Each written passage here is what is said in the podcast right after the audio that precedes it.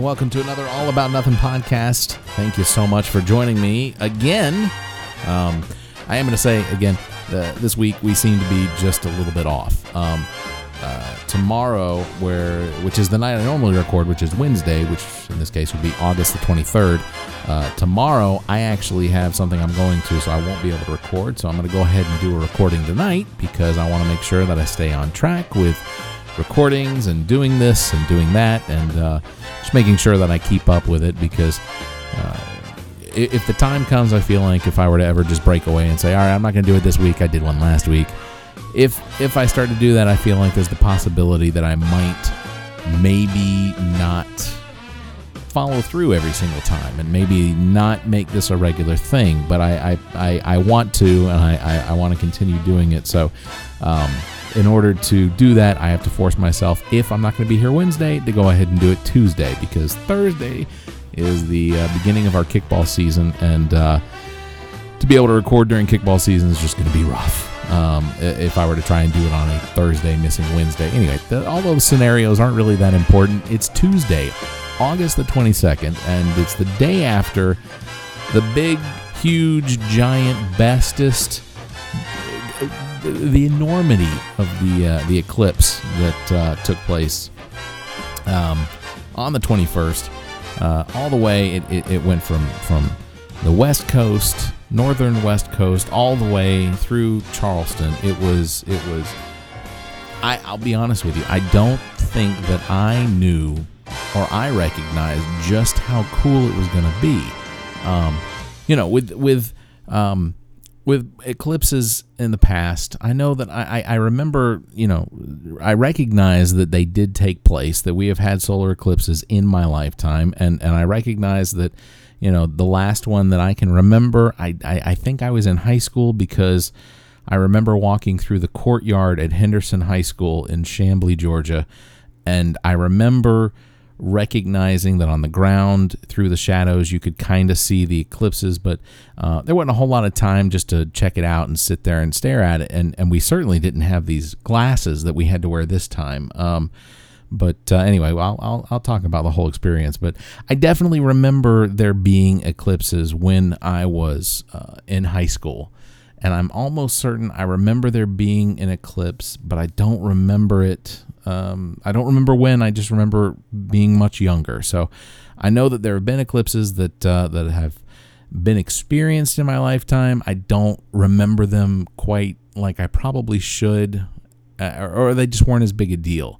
This one was really cool. It was a total solar eclipse. I mean, if you've been in complete darkness and it's not because of the eclipse, I can tell you that yesterday's event was ridiculously cool. I know I was going to talk about the baseball game, but that fell through. So I did have some friends that did go to that, and they had a great time.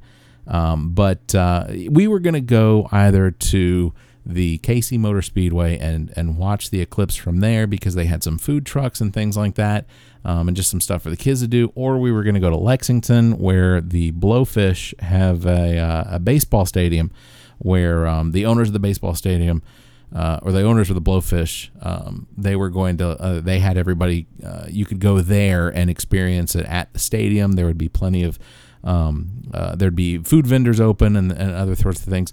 I had my friend John and his kids come up, and his roommate Dee and her daughter, they came up and stayed with us, so that they could experience the totality of the eclipse here. And in the end, we just decided that we'd go out, grab something to eat for lunch, and then just come back to the house and watch the eclipse here. I did do some time-lapse photography of it. I can't say that it turned out all that great. I was rather disappointed in what I actually got, which wasn't much. I was using my GoPro cameras. I had one GoPro that was filtered so that it could just look at the sun and get the eclipse. But it didn't turn out great, because the GoPros don't really have the ability to zoom in, which, that's not really what they're for. And then what I did get just seemed real muddy. It wasn't really very good. And then the other camera I set up on the house so that I could get the house going from full daylight into darkness and then back into full daylight.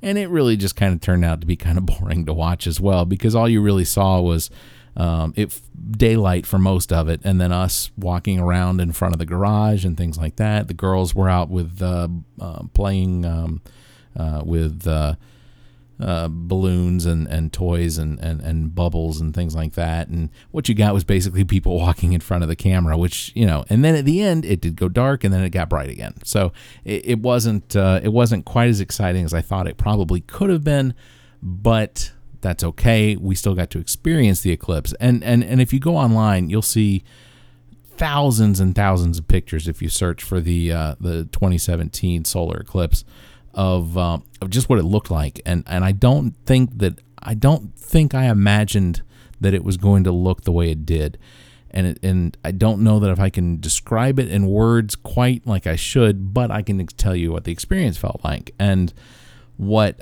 I experienced was, first of all, it was brutally hot. It is August in South Carolina, which is easily the hottest place on earth as far as I'm concerned, but it was 94 degrees outside when the eclipse started. At the moment the eclipse occurred, or was in full totality, the moon was between us and the sun. The temperature actually dropped to 81 degrees, so it dropped a good 10 to 15 degrees almost immediately, and it was a noticeable difference. It was really, really cool. Temperature-wise, it was still like 81 degrees, but it felt so much more comfortable in the eclipse.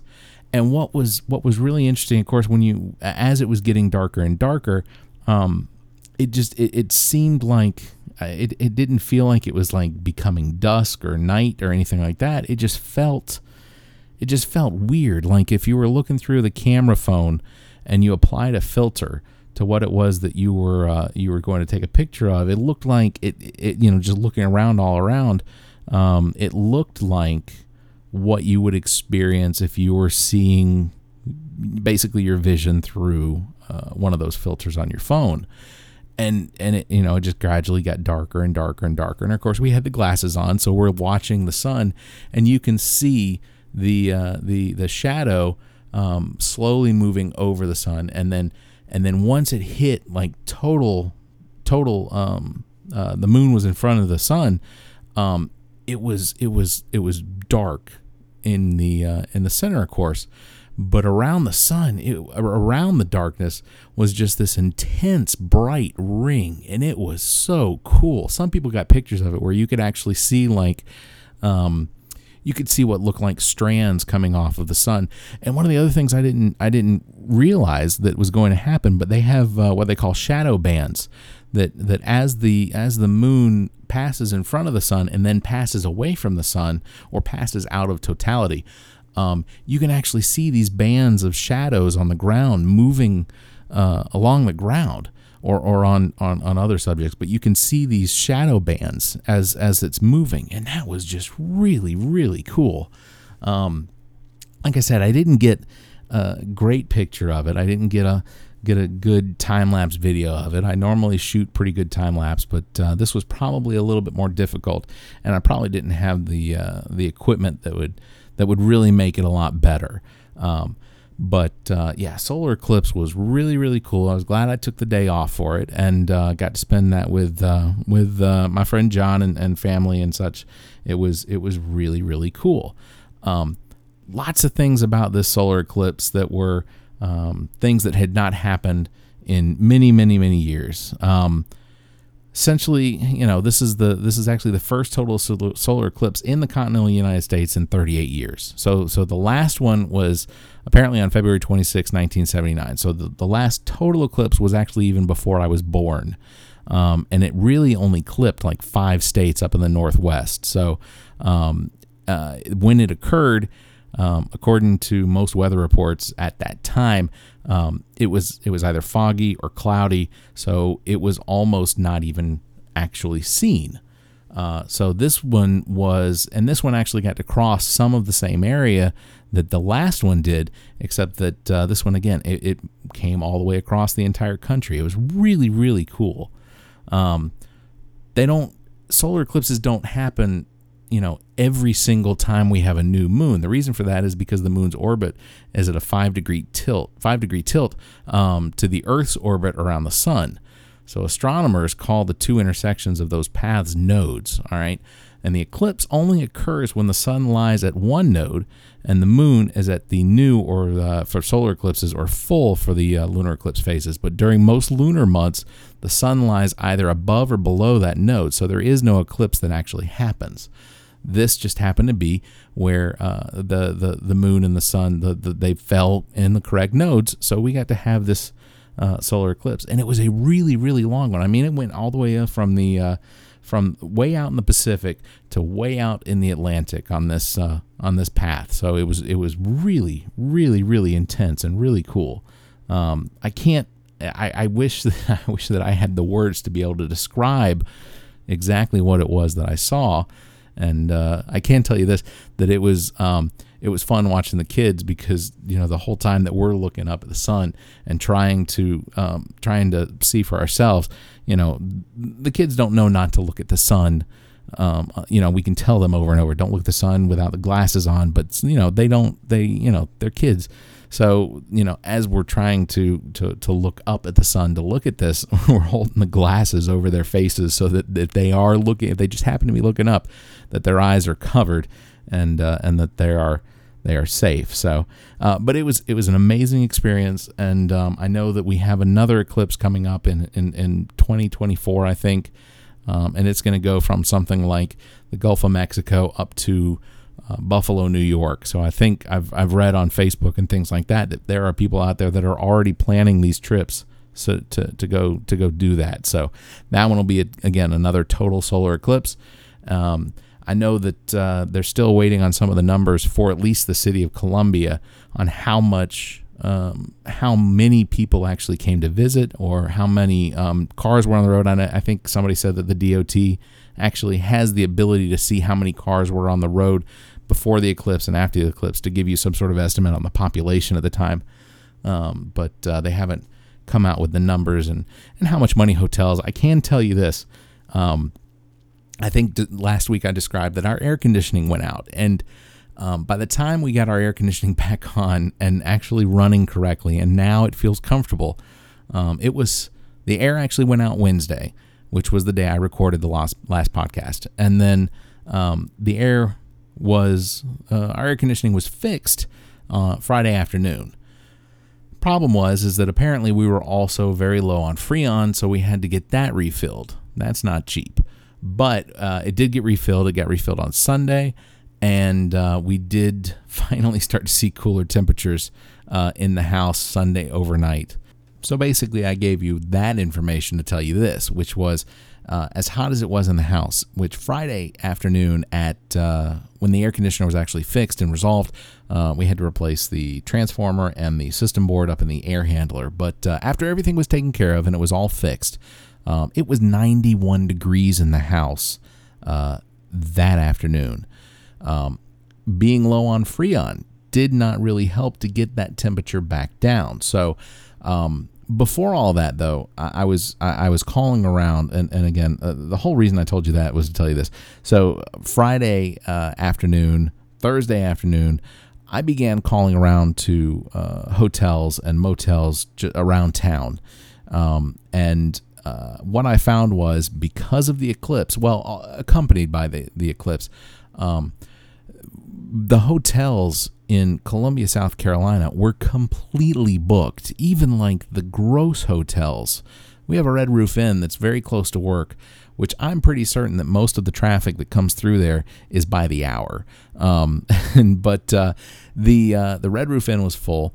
There was a Suite 6 or whatever that was completely full.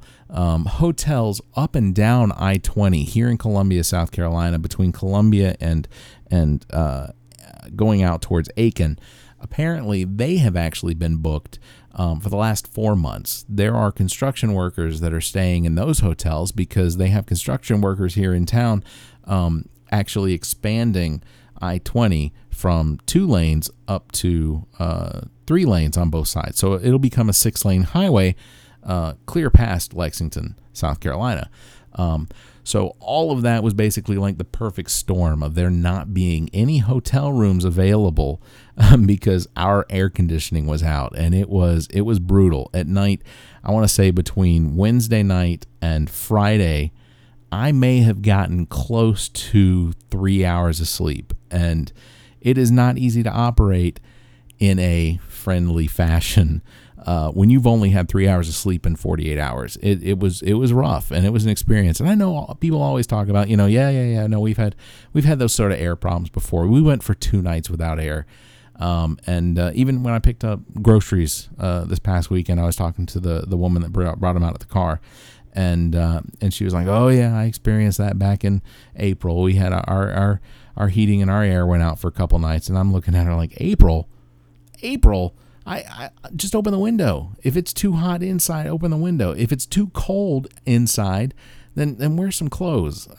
April, August, I don't feel like those two are similar enough that she could compare her heartache and discomfort with mine. But I smiled and nodded and was like, yeah, well, last night I got a little more sleep. So, so again, the eclipse was great, except for the fact that it took up all the hotel rooms in town. So there were no hotel rooms for me and my family.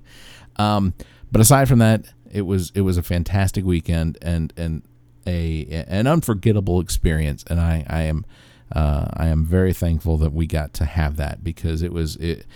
I think they said the next time that that'll be available to have an eclipse like that there were so many people that got to view it, and one of the things they talked about was there was a time lapse, and I think you can find it on YouTube. But there was a time lapse taken of the traffic, according to Google Maps, of where you saw the red lines of poor traffic or heavy traffic as they moved away from these cities and towns that were in the direct path of the eclipse. So it's actually kind of cool. As you could see, they overlaid the actual shadow of the eclipse over this, and as you see the eclipse depart or move on from those places, you just see the traffic begin to. You see the red lines go out, and then you see the traffic just move away from these places. So I imagine that it was probably fairly good business in most of these places where the eclipse line fell, totality or whatever. But even at the farm in Kentucky, I think my dad should have been able to see about 97%. I don't know how much he actually saw. And then and friends in Atlanta, they saw about 97% coverage from the eclipse. So cool experience. I am glad that I got to be here and I got to see it. It was really cool. I look forward to seeing another eclipse one day. Although I don't think I think the next like full eclipse that will be near here won't be until like 2078. So I will be 99 years old at the point of the next one, which I don't know that I'm going to remember. One of the things that I think is fairly amazing about the eclipse is that the reactions that there were all over the country from it, including even our president. And if you go online and you do a search of Trump 2017 eclipse, you're going to get a series of pictures of exactly what not to do during an eclipse. I can't even begin to describe the number of times we turned on the local news and you would hear over and over, not just local news, national news, the Weather Channel, all of these outlets basically describing why you should not look at the sun during an eclipse. Here's a fun fact. Don't look at the sun at all. You don't have any reason to stare at the sun. Let it provide your light. Let it provide your heat. Let it provide electricity through solar power collection. Do that. You don't ever need to go and stare at the sun. You will permanently damage your eyes, and it is unnecessary. But one of the things that just, it was ingrained over and over and over was, you heard these outlets constantly saying, don't look at the sun, during the eclipse, don't look at the sun during the eclipse, the beginning of the eclipse, the end of the eclipse. You can look at it when it is behind the moon. You can look at to see what it looks like as the moon is covering the sun. That is perfectly fine. You're not going to do any permanent damage that way. But if you search for Trump and 2017 eclipse, you will get a series of pictures of him standing outside of the White House, basically squinting, looking up into the sun, trying to see the eclipse, or trying to see the moon moving in front of the sun. Of course, his wife Melania is right there next to him, and their son Baron is there, and they're both wearing the protective eyewear, but our president is squinting up into the sky, doing what they told everyone not to do. And I want to believe that when he did it, that he was doing it just to kind of be funny, because then he pulled the glasses out, that he had them on him. I want to give him the benefit of the doubt and just say, okay, he was joking. He was squinting, so maybe there's a possibility he wasn't actually looking at it with his eyes open. But I don't know. I really don't. If I don't want children to look at him doing that and go, oh, the president was doing it, it's probably okay. Regardless, it was said so many times over and over and over again not to stare into the sun, and I don't understand why our president did it. It just doesn't make sense. Last night, of course, after the eclipse, he did come out, had a speech last night at 9:00, where he basically told us that we were going to have an influx, or how do they describe it, as being a troop surge into Afghanistan, because as the president recognizes, you cannot just abandon Afghanistan like we did in Iraq. Where we didn't technically completely abandon it. We didn't pull out completely. When President Trump was not even a candidate back in 2011, one of the things he tweeted several times was his disgust of us staying in Afghanistan and how it was time to cut our losses and get out, that we could not stick around. And, of course, the problem with that is that we have to maintain some sort of presence there. Afghanistan is not solid. It's not calm. It is still an active war zone, either with the Taliban or other rebels. The Al-Qaeda is there, and of course, now we have an influx of ISIS in parts of the world, because what happened is when we abandoned Iraq.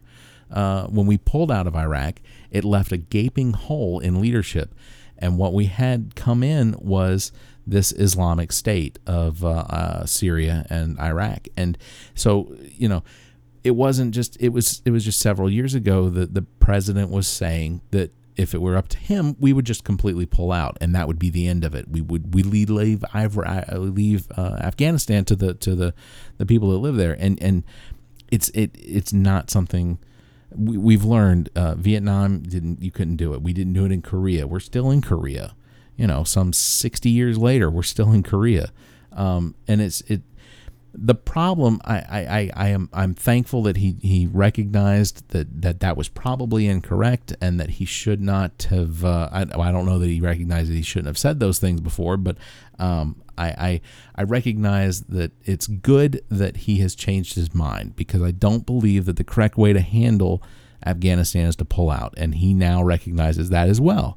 And that may be the influence of the generals that he has in places of leadership now, or maybe he's reading some of these matrix reports and these other security reports, and he recognizes now that pulling out of Afghanistan, based on what we've seen happen in other parts of the world where we have pulled out, clearly has a negative effect on what it is we set out to accomplish. So the president has changed his mind, and it looks like there will be some sort of surge.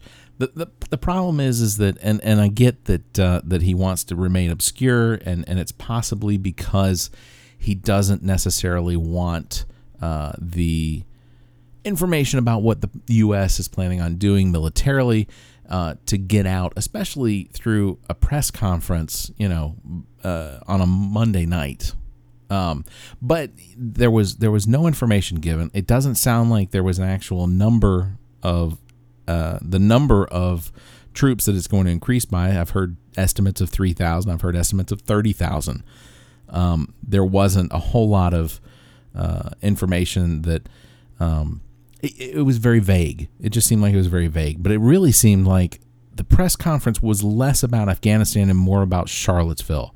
And it felt like he was using this opportunity to talk about how the only reason that our military is able to accomplish what it does because they are unified and that they are one military, and, you know, that regardless of race and creed and color and, you know, all of the things that he described, he gave this synopsis or he gave this, you know, very cheery sounding idea of why our military does it and that we need to follow behind them. And here in the United States, we need to be a group, you know, a country that is unified behind one mission, and you know, and that is, you know, to root out hate and anger and all of those things that seem to have exploded in Charlottesville. And I guess the problem I have is that the president still has not come out and actually denounced the white supremacists and the Nazis. He has not used those words to describe those people. I had a conversation of sorts on Facebook this past week, and we're gonna be done here in just a minute. But had a conversation on Facebook this week that left me feeling really uneasy with the position that it seems to be for most Trump supporters.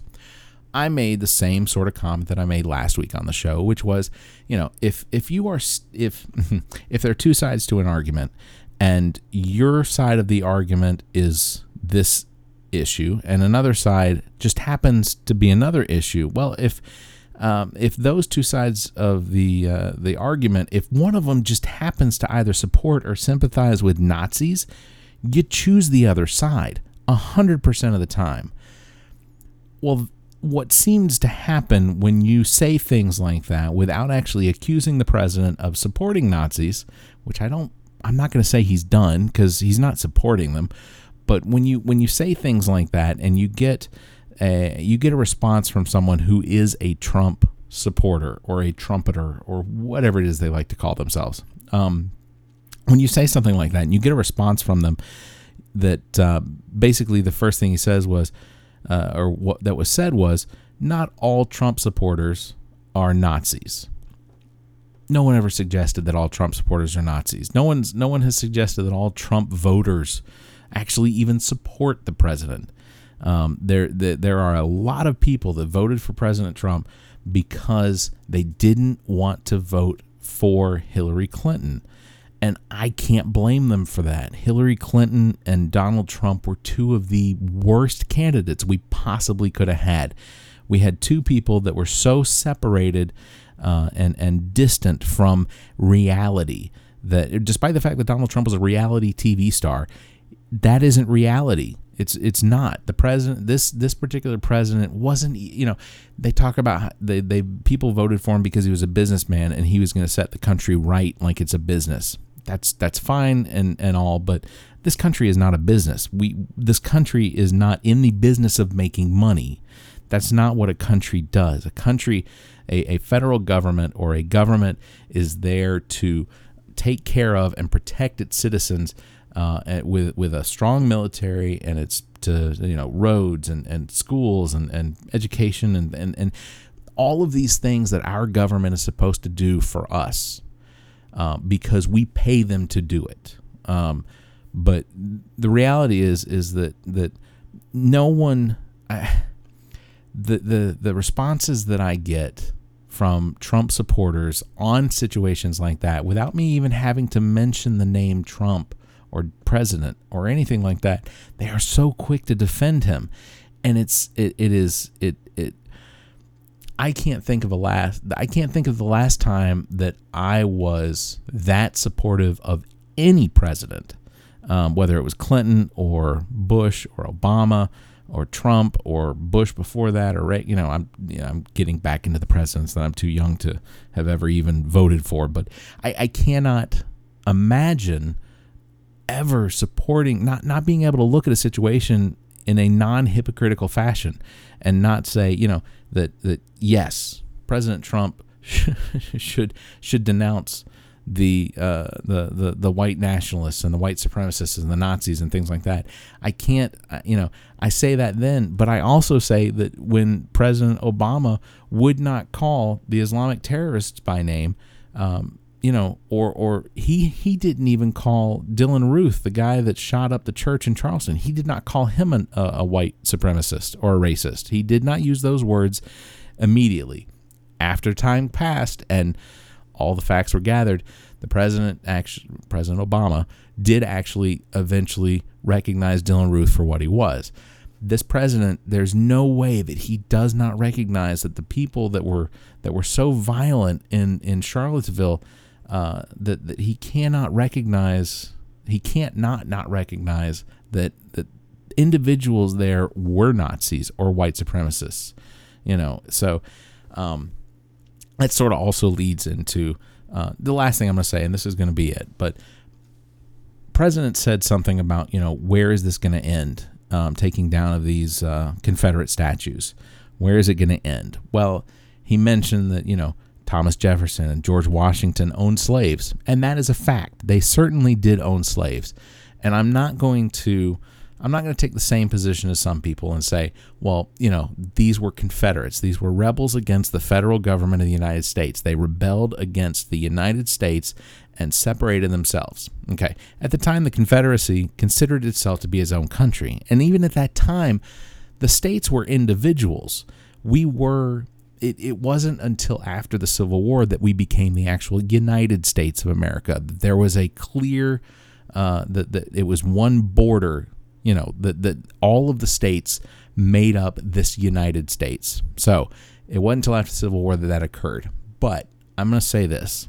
And the problem that I have with these Confederate memorials and the Confederate statues that seem to go up or that are now coming down in some places is that when you put up a statue or a memorial, you are doing it to glorify the person that it represents. And I don't feel like the Civil War is something that should be glorified from the Southern Confederate aspect or from that viewpoint, because the Civil War for the United States, for the North, was about control, and it was about ending slavery throughout the entire country.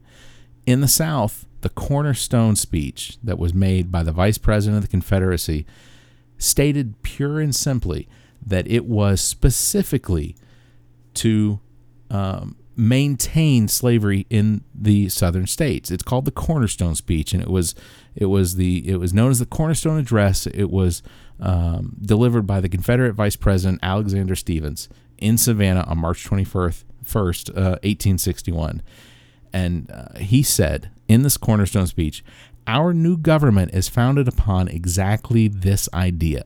Its foundations are laid. Its cornerstone rests upon the great truth that the Negro is not equal to the white man, that slavery, subordination to the superior race is his natural and normal condition. This is our new government, is the first in the history of the world based upon this great physical, philosophical, and moral truth." End quote. So basically that is, not even basically, that is literally out of the speech that Alexander Stevens gave. In that speech, he literally defined that the foundation of the Confederate government was based completely on the idea that blacks were not equal to whites and that they would submit through slavery to the superior race. That is history. It cannot be rewritten, or it can be, but it can be ignored. But it is what exactly, it's exactly what happened. So this denial of what the Confederacy actually represented is nauseating to me. You know, it sickens me every time they talk about these statues coming down. That, you know, this is our history that's being pulled down, that this is the effect of what liberals do when they want to delete history. That's not the case. I don't feel like we need to glorify Robert E. Lee for being a general in the Confederate Army when what the Confederate Army was trying to do was create a government and a country that was based that was in full support and based completely on the idea of slavery. That's all. So my opinion is take the statues down. They seem unnecessary at this point. We won't forget history. I absolutely doubt no one will allow us to forget it. It's the glorification of that history represented by the people that rebelled and against the United States, and that the people that wanted to maintain slavery in this country. And that's all. So take them down. There's really... Basically, by you, I still feel this way, that by people coming and saying or protesting that removal of these statues and these memorials, basically what you're saying is, yes, let us continue to glorify the idea of slavery. Let us continue to glorify the people that fought to maintain slavery. That seems wrong. It seems wrong. So, but that's going to be it for this week. I appreciate you joining me and listening to the podcast this week. Again, this is all about nothing. You know, of course, it turns into all about something. But I hope you enjoyed it. And as always, you can follow me on Twitter. I look forward to hearing from you. And yeah, my back is better. Thank you. If you get an opportunity, follow me on Twitter and tell me what you think of the show and anything you want to hear me talk about, or if you have an opinion, just let me know. You can do that through that. But aside from that, we'll do this again next week. Thank you very much. We'll see ya.